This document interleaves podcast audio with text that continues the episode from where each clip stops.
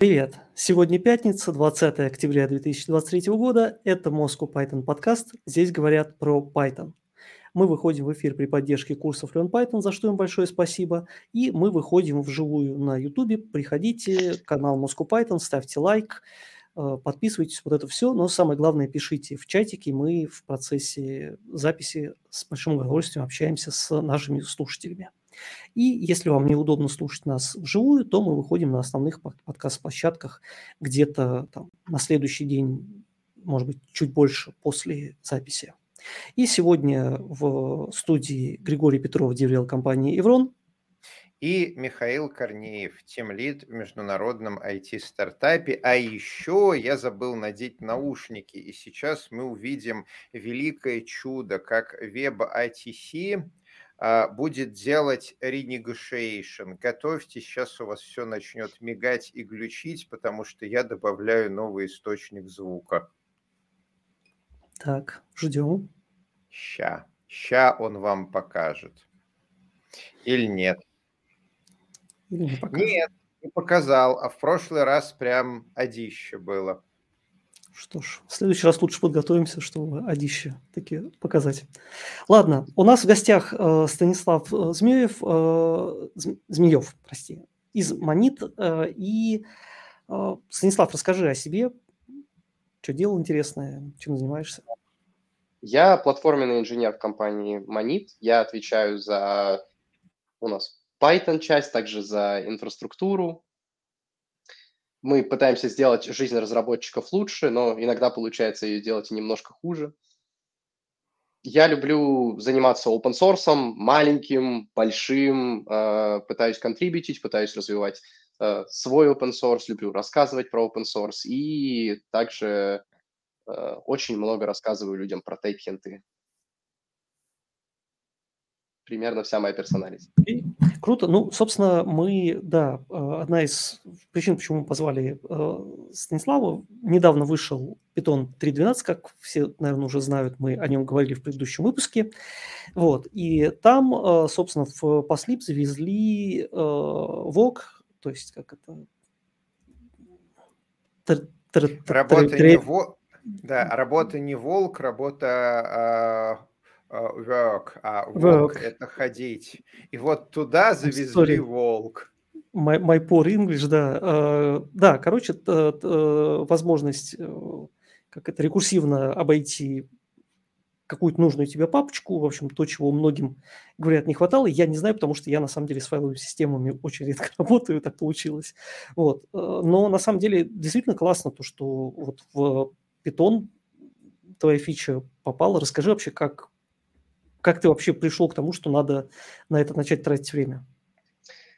В какой-то момент, когда-то очень давно, я работал на проекте, где я тоже делал инструменты для разработчиков, и мы постоянно ударялись в то, что нужно обойти кучу папок с кучей файлов. Некоторые были особыми, некоторые нет.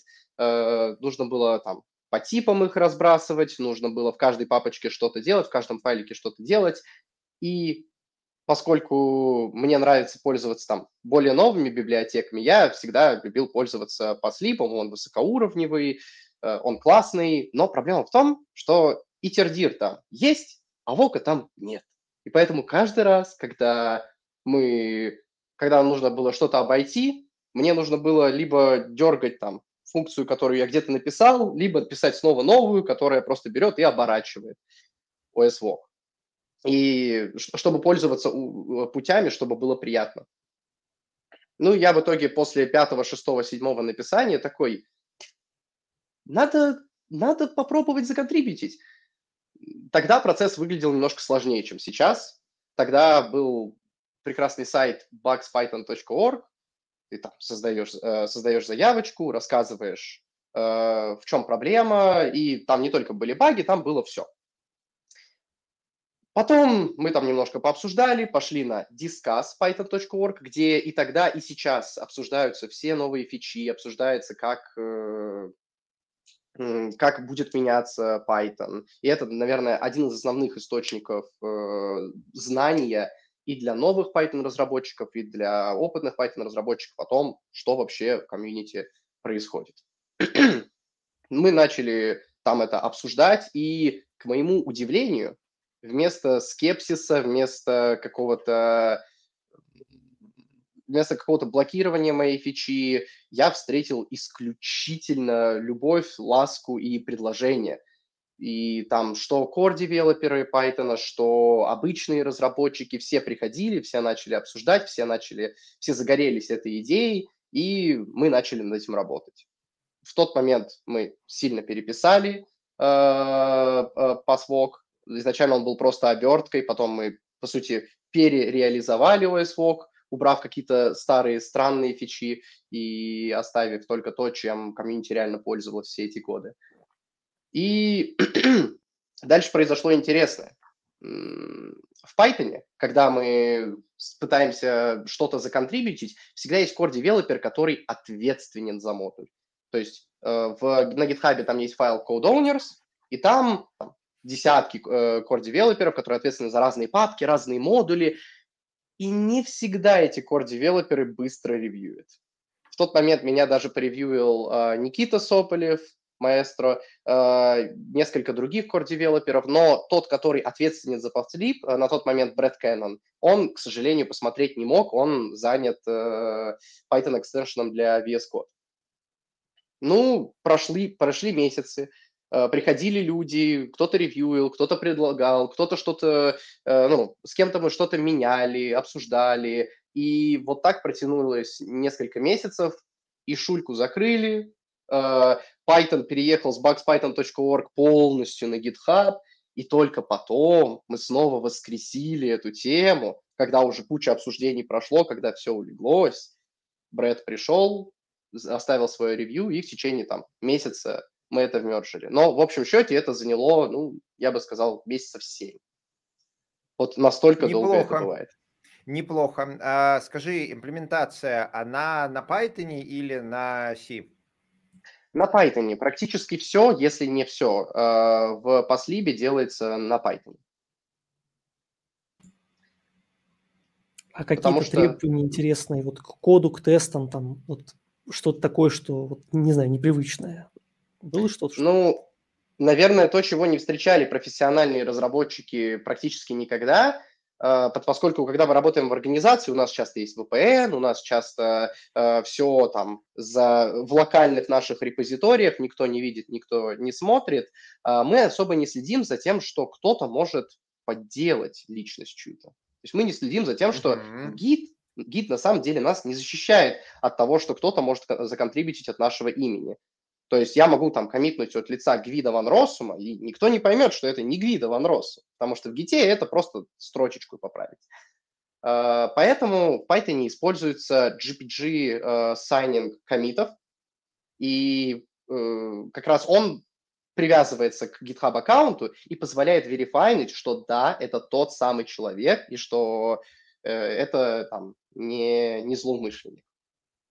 Также из, наверное, чего-то, чего люди не ожидают. Э, когда мы контрибьютим в open source, мы не думаем, а кому вообще это начинает принадлежать.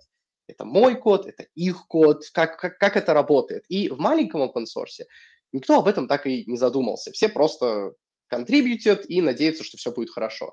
Но в большом open source это, насколько я понимаю, большая проблема, и поэтому у нас есть э, документы, которые нужно подписать. То есть там отправляется онлайн-документ, в нем нужно расписаться, что да, я, там, Станислав э, Змеев, передаю все права на код, который я контрибьючу в CPython, э, Python Software Foundation. Вот. Это огромнейшая Просто... проблема, более того, она еще не решена, потому что человек да. может прийти со злым умыслом, работая, например, ну, не знаю, в Microsoft, аккуратненько скопировать какой-нибудь кусочек внутреннего кода и законтрибьютить в какой-нибудь проект, при этом подписать все документы, что вот он автор, он мамой клянется, что ниоткуда этот код не брал, вот сам написал, и даже чат ГПТ не спрашивал, а через несколько лет пойти к юристам и нашептать, знаете, а вот те, похоже, у нас исходники-то украли. Вот. И юристы прибегают со словами, ну да, конечно, вам этот чел какой-то код передал, но это же не его код. И вот в традиционной а, юриспруденции такой вопрос, он защищается правилом добросовестного покупателя. То есть э, купивший у добросовестно что-то купивший у преступника, преступником не становится. Вот. К сожалению, у нас в юридическом поле для а, интеллектуальной собственности, которая, как правило, а, подчиняется э, тем же законам, которым подчиняются, вот, например, человек книгу написал. Там таких сложных вещей не предусмотрено. И поэтому мы, конечно, стараемся себя защитить, но там все очень-очень сложно, и патентные тролли под мостами не дремлют. Что-нибудь еще интересное? Э, в остальном, на самом деле, тут две вещи. Во-первых, целом разработка open source и Python, она примерно такая же, как разработка чего угодно. У нас есть тесты, их обязательно писать, э, ревьюить может на самом деле любой человек на свете, и ревью будет учтено, но core-девелоперы э, из того, что я видел, очень репутационные люди. То есть у нас, э, если core-девелопер что-то сделал и присылает это другому core-девелоперу, то может уйти два часа, и это уже попадет в, там, в main. Но когда это делает э, кто-то там извне, конечно, на это могут уйти ну, прям, прям много времени, это может в очереди быть далеко. Э, а так, в целом, это такая же разработка, как и везде. Единственное, что, конечно, нам мы не можем использовать все инструменты, которые мы можем использовать в обычном мире. То есть PyTest никто не заведет. Мы должны использовать юнит-тест. Из хорошего мы используем прикоммиты RAW. И CI Слушай, там довольно... Там, там прям RAF затащили, Там да? прям RAF? А, прикольно. Да, да. Но в, а, если давно его затащили? Нет, нет. Насколько я знаю, это недавняя фишка. Mm-hmm. Слушай, а RAF там с э, дефолтным набором правил или подкрученный? Насколько я видел, он был с дефолтным набором правил. Я не смог найти нигде конфигурацию, но, может быть, я просто глазами не заметил. А так, да, э, как и в большинстве PSF проектов, что в Black, что в CPython, э, CI, по крайней мере, на линтере работает очень простым образом. Мы просто берем прикомит, и мы запускаем прикомит. То есть, таким образом, прикомит является single source of truth э, для всего проекта, для линтера. Mm-hmm. А, у нас э, первый вопрос из э, аудитории, и я предлагаю часть вопросов отвечать по ходу нашего а, а, подкаста, чтобы пока мы об этом говорим. Вот, э, Станислав, вот с твоей точки зрения, сложно ли контрибьютить в Python и другие крупные проекты начинающему разработчику? Нужно ли быть настолько же опытным разработчиком, как ты? Вот на твой взгляд, твое личное мнение, какой минимальный порог вхождения, опыта вот этого всего нужен? Я думаю, что тут нужно понять, а что мы имеем в виду под contributed. Когда мы говорим Помогать. о... Ну да, э, когда мы говорим о добавить новую фичу, человеку нужно и будет понимать, что такое юнит-тестирование, и правильно продать эту идею, объяснить ее, и написать код. К счастью, как я уже и сказал, в ряде случаев э, сообщество подхватывает и очень сильно помогает. Э, если, э, если мы говорим о помощи в целом, то да, разработчик любого уровня и даже не разработчик может помочь. У нас есть сразу несколько источников. Например, есть Discord-сервер, который относится исключительно к документации. Есть Discord-сервер, который официальный C-Python, а есть тот, который про документацию. И там э, много обсуждают Get Started Doc, много обсуждают, как, э, что с этим делать. Есть core-девелоперы, которые вообще не пишут код. Э, поэтому главная проблема Python и большинства таких популярных э, open source проектов в том, что у нас там 2 миллиона issues, ну, в данном случае там у нас их, э, наверное, 5 тысяч где-то, э, но при этом траежить их как-то разбирать их, сортировать их и понимать вообще, что происходит, никто не может, и убирать дубликаты. Э, поэтому это очень большая помощь сообществу. И если человек будет вот регулярно э, заходить, там, чистить, э, помогать с документацией, спрашивать, а чем я еще могу помочь, то реально практически без навыков программирования можно помочь сообществу, стать в Python-сообществе более-менее как-то узкоизвестным человеком э, и получить доверие core-девелоперов, чтобы потом они и помогли с более сложными задачами, и э, чтобы контрибьютить более сложные фичи. Но бывает и по-другому. Бывает и, э, бывают и худшие случаи. В discusspython.org есть э, такая секция ideas, куда любой человек, как и я вот с э, Pathwalk, может сказать, а давайте сделаем вот так. И там регулярно, просто ежедневно кто-то приходит, кто, я уверен, с благими намерениями, э, просто с недостаточным опытом именно в сообществе и предлагает там, а давайте сделаем null-aware э, оператор, который будет там точка, знак вопросик, чтобы можно было обращаться к нанам. А давайте сделаем, как это, higher, higher kind of types, или давайте, я не знаю, перепишем какой-нибудь модуль на какой-то другой язык.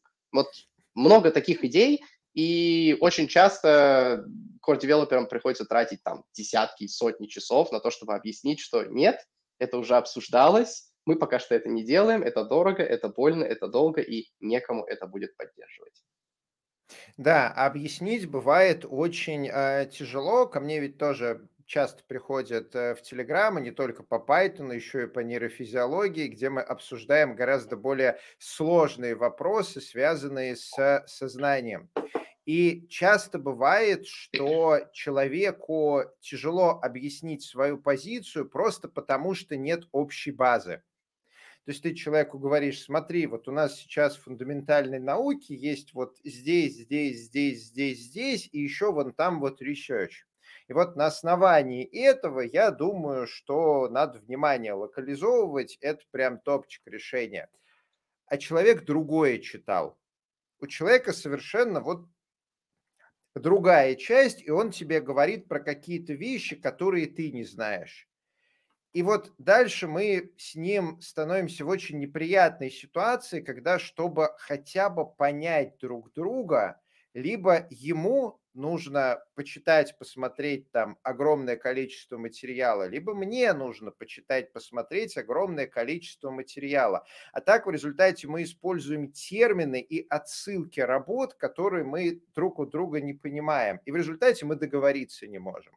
И человек приходит с какими-то вот там общими социальными словами, а давайте сделаем вот так, это будет хорошо. Но когда начинаешь разбираться, понимаешь, что его идея, она основана на совершенно совершенно другом фундаменте, который ты оценить не можешь. И натянуть на свой фундамент не можешь. И вообще ничего сделать не можешь. И сижу я такой, и ой-ой-ойшки, дискуссии вести это реально тяжело.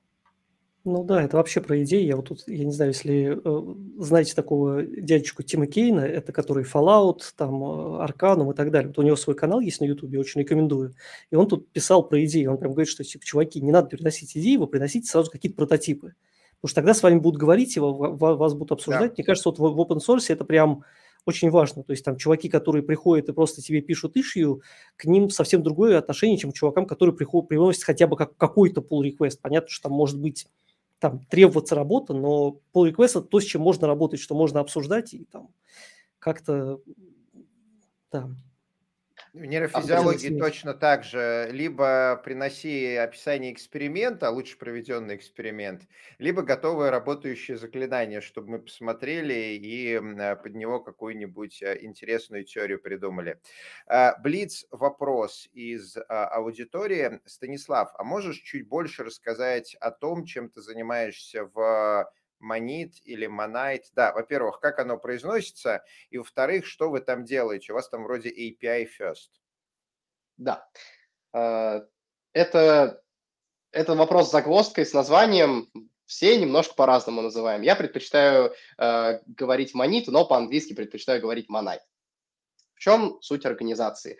Invoicing – это сложно, э, accounting – это сложно, Monite берет вот наш API First Approach и пытается сделать, э, объединить все эти вещи и сделать их простыми для банков, для маркетплейсов, и дальше построить из этого такую сеть, в которой мы сможем, как это э, объяснить, в которой банки станут немножко модерновее, в которой ну, наш вообще финансовый мир станет э, чуть более понятным и простым, что для и дешевым, понятно, что для э, бизнесов и что для конечных пользователей. Конкретно моя роль в этом, э, у нас много, ну, у нас есть несколько команд, которые работают над частями продукта, над доменами, а, а мы в платформенной команде делаем для них инструменты, это библиотеки на Python. В моем случае я еще хендлю часть нашего open source. Наша компания очень активно работает с open source. У нас один из главных продуктов – это open source SDK.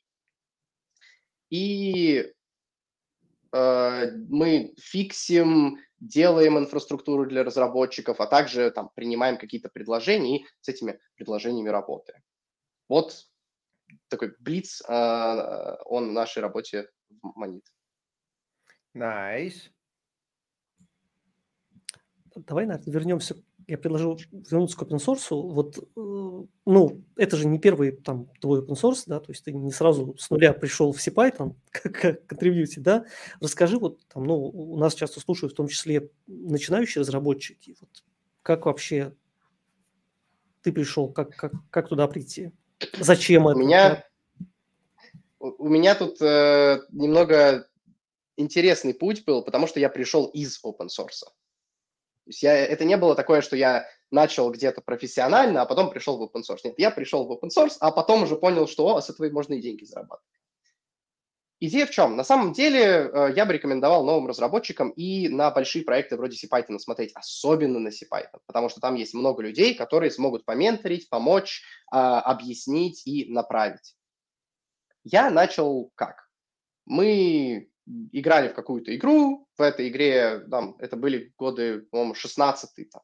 Э, в этой игре нужно было менеджить сообщество, и для менеджмента сообщества мы в ВК использовали бота, который этим всем занимался. И как раз э, в какой-то момент я такой, а давайте я сделаю open source, и чтобы он все менеджил, и чтобы нагрузку снять с э, администрации. Мы начали этим заниматься, и потом я такой, ой, а можно и библиотечки писать, а можно и какие-то другие маленькие проектики делать. Потом я делал проекты там и в универе, и дипломную работу свою в итоге сделал open source проектом, вокруг которого собрал команду, э, и где мы там все там в пятером, в пятером, в в open source.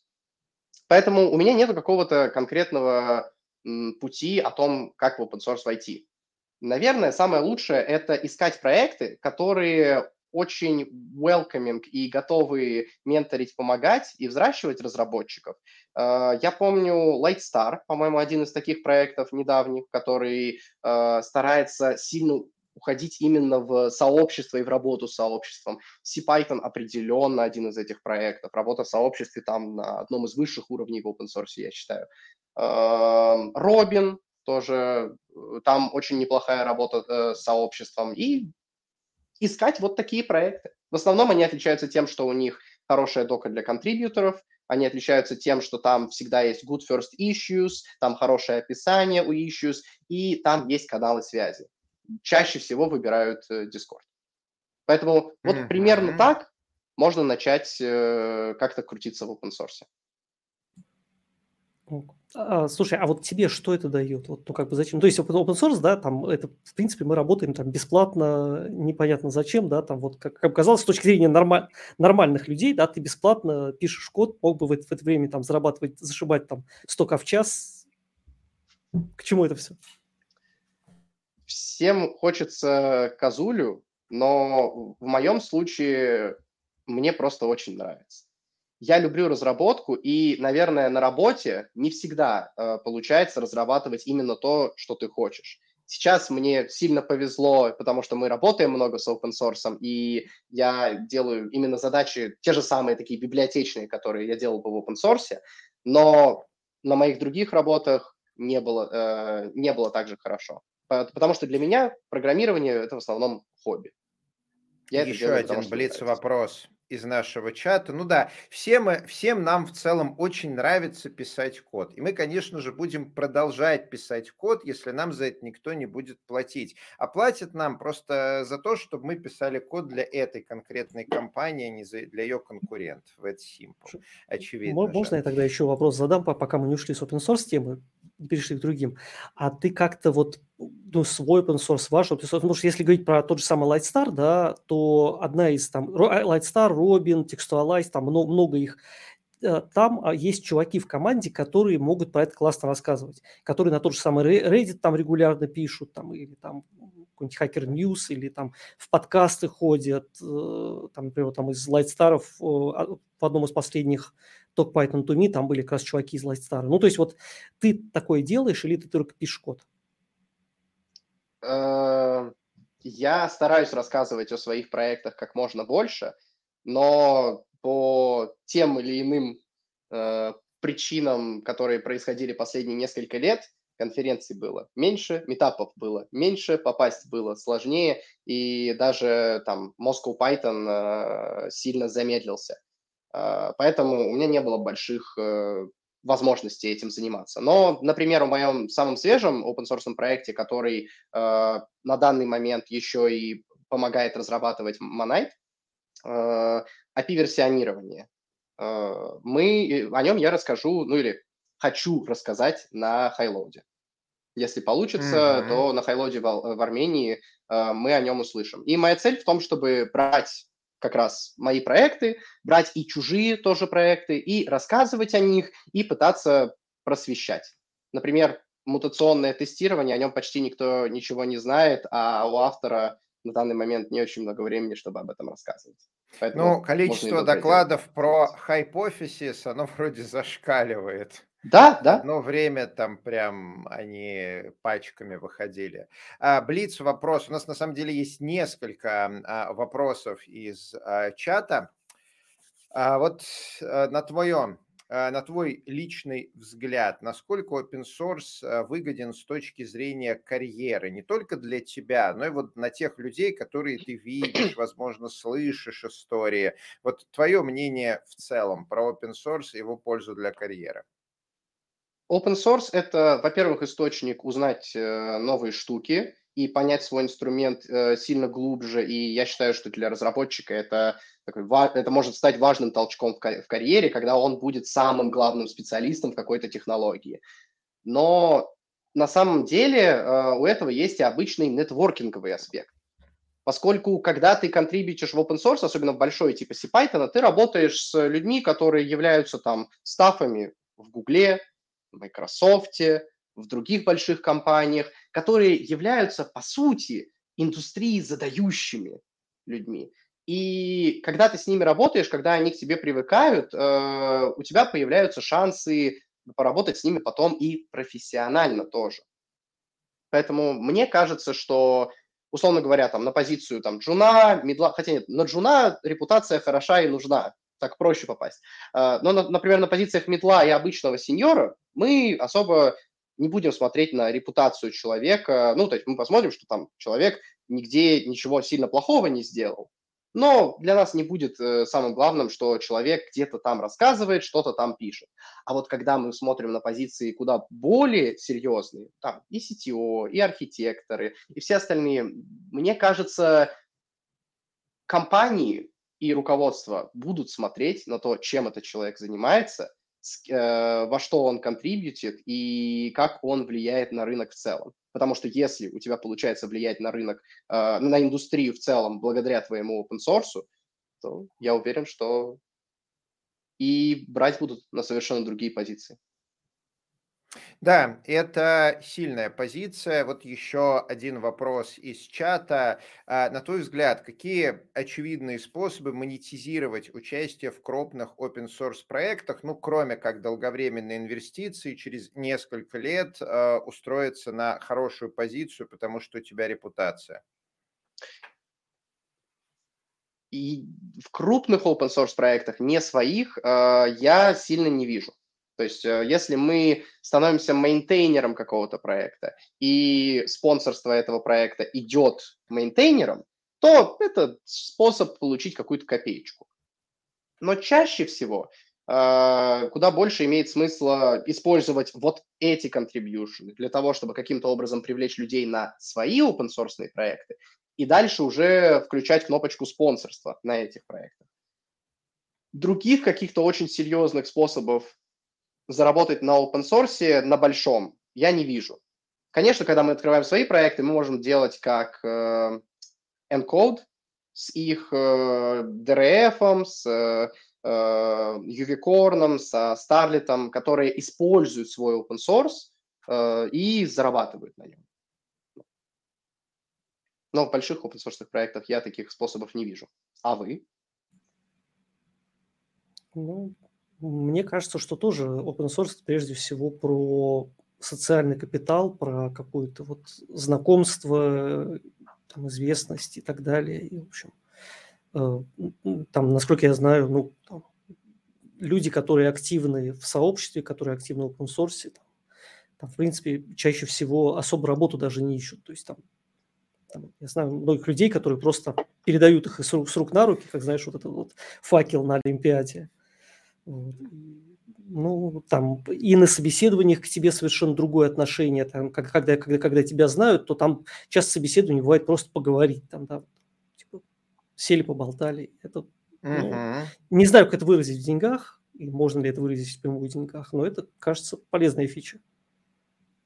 Способы монетизации, они вообще сами по себе, конечно, разные и сложные. Есть консалтанси. Многие а, разработчики своих open source проектов а, неплохо зарабатывают с консультирования, то есть они эксперты, и если проект популярный, то компании, которые хотят а, помощи, ревью, чтобы об их тестах позаботились, чтобы Э, их фичу добавили и так далее, они идут э, сразу к майнтейнеру и э, предлагают ему за работу деньги. Вот у многих майнтейнеров там прям официальный прайс, сколько стоит там час его времени, сколько стоит техподдержка и так далее. Но это релевантно для очень больших проектов и это требует большой работы. То есть, а, насколько я знаю, общался с такими людьми, а, если ничего не делать, то никто не приходит. То есть компании не приходят сами, они должны знать о том, что вот там майнтейнер оказывает такие услуги. То есть компании в голову не придет, что если она использует там а, какую-нибудь, не знаю, пуму, и у нее есть технические вопросы, то можно не нанимать еще несколько программистов, а прийти к автору Пумы, и он за небольшое количество денег все починит. И вот а, дальше это уже бизнес, то есть нужно вкладываться в пиар, в рекламу, делать e-mail рассылочки, собирать сообщество и так далее. Ну, как и с любым бизнесом, это отдельная сложная тема. Так, чтобы прям включить кнопку донат и начали честь деньги, сейчас пока такого нету. Я очень надеюсь, что сейчас вот тренды с тем, что все больше компаний активно используют open source в своей работе и начинают встраивать это в финансовые потоки, нанимают full-time разработчиков на то, чтобы они работали над э, open source, делают фонды, которые напрямую платят разработчикам, а, работающим над open source и так далее. Я надеюсь, что пройдет 5, 10, 15 лет, и можно будет просто контрибьютить в какой-то open source проект и получать за это деньги пока простых способов не видно. Да, логично. Э, мне, я просто хочу да, да, конечно. про консультации, наверное, я как-то упустил это, и да, это, наверное, самый лучший, самый лучший способ зарабатывать с open source, если он кому-то нужен. Но если он никому нас... не нужен, то и заработка нет. А, у нас там кучка а, вопросов из чата, давайте я их начну озвучивать. Вот а, ты упомянул про свой финтех, в котором ты работаешь. Скажи, платформенная разработка в финтехе, на твой взгляд, чем-то отличается от всей остальной разработки? Есть ли какая-нибудь специфика, вот то, что у вас там инвойсы, биллинг, банки, регуляции, вот это вот все? И да, и нет. Э, с одной стороны, разработка инфраструктуры и разработка библиотек – это разработка инфраструктуры и библиотек. Они часто мало связаны с бизнесом, потому что для бизнеса есть бизнес-команда.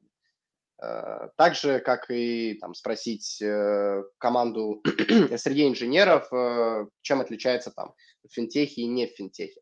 С другой же стороны, как каждый раз, когда мы делаем какую-то инфраструктуру, мы должны задумываться. Так, стоп. А сколько нам нужно это хранить?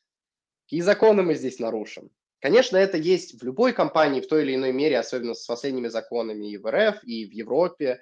Э, но мне кажется, в финтехе это гораздо более опасно и гораздо более быстро может ужалить. Это те вот главные вещи, э, которые я вижу как разницу. Да, там есть такое. Мы для Хайлода часто помогаем готовиться спикерам из э, банков, из финтеха, и там, конечно, куча вопросов с э, надежностью, система, которая переживает отказ дата-центра, система, которая переживает отказ очереди, и такие э, архитектурные диаграммы, где здесь дублировано, здесь дублировано, здесь у нас дублировано, а здесь у нас шард в шарде, чтобы было надежнее шардированная шардированность. А, Ваня а, Охременко посмотрел а, прекомит конфиг YAML в CPython, и похоже, что RAV сейчас используется для тестов. Да. Вот, да, было впечатление, что он используется и для кода, и для там кода Python в самой библиотеке, но, похоже, сейчас то, что, только для тестов. Но это все равно да. очень и очень круто. Я прям внимательно смотрю за RAV, концепцию писать какую-то инфраструктурную обвязку на расте, чтобы было... Сейчас RAV, он ведь на расте написан, да? Да, да. Вот, э, возможность э, писать инфраструктурную обвязку на расте – это прям а, топчик. Так, а следующий вопрос. А, на твой взгляд, почему многим не нравятся тайп-хинты? Вот мне не нравятся тайп-хинты. С тайп-хинтами есть э, сразу несколько проблем. Во-первых, э, как и брокколи, их никто не продает, их никто не... У них нет э, своего маркетинга, и из-за этого кажется, что, ну, если ты пишешь с тайп-хинтами, то пиши уже на Java. Зачем тебе лезть в Python с его динамикой, зачем тебе лезть в Ruby с его динамикой и писать э, стейт-хинтами? Ну, простой ответ на это в том, что э, в том, что на маленьких проектах такая оно и не нужно. А вот когда мы начинаем писать большие проекты, нужно уже об этом задумываться. И есть, например, страйпы, у которых очень все обмазано тейп-хинтами. Но я больше э, преследую идеологию о том, что тейп-хинты должны писать библиотечные разработчики, а разработчики, собственно, бизнес-кода должны писать их минимально ровно в нужных местах. Ну, если мы используем PyWrite, который нам инферит и return type, и, uh-huh. э, и присвоение, э, по сути, единственное место, где, которое остается тейп-хинтам, это аргументы функций и декораторы. По большей части бизнес-разработчику не потребуется другое. И думать надо, э, получится меньше. И вторая проблема, наверное, самая важная. Тайп-хинты – это сложно. Когда мы описываем, ну, что такое код? Код описывает какую-то систему. И когда мы пишем в динамике, мы написали, ну, у меня дикт, я в этот дикт что-то положил, я туда что-то отправил, я там где-то функции что-то поменял, я как-то не задумываюсь о том, ну, работает оно, не работает, потом оно отвалится, потом оно снова будет работать. Э, я особо не думаю насчет того, как это сложно. И иногда так даже лучше. Потому что иногда мы, сами того не понимая, проектируем систему гораздо сложнее, чем мы можем осознать. И тайп-хинты, они позволяют вот эту вот сложность поднять и показать, сделать ее э, видимой части случаев это прекрасно. Это позволяет нам увидеть сложность, это позволяет нам поправить сложность, по-другому проектировать систему, а также искать какие-то баги. И, наверное, главная фишка хинтов – это искать баги. А, но чтобы научиться описывать такие системы, нужно, во-первых, по-другому писать код совершенно, а во-вторых, нужно в теорию типов погрузиться. А это, боюсь ошибиться, теория категорий, и там все очень и очень длинно и плохо.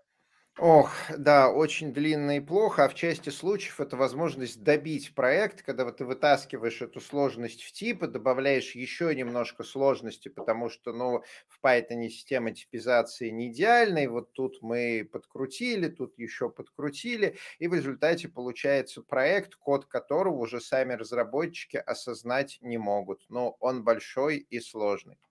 Следующий вопрос. А, используешь ли ты в работе Rust или исключительно Python? Только.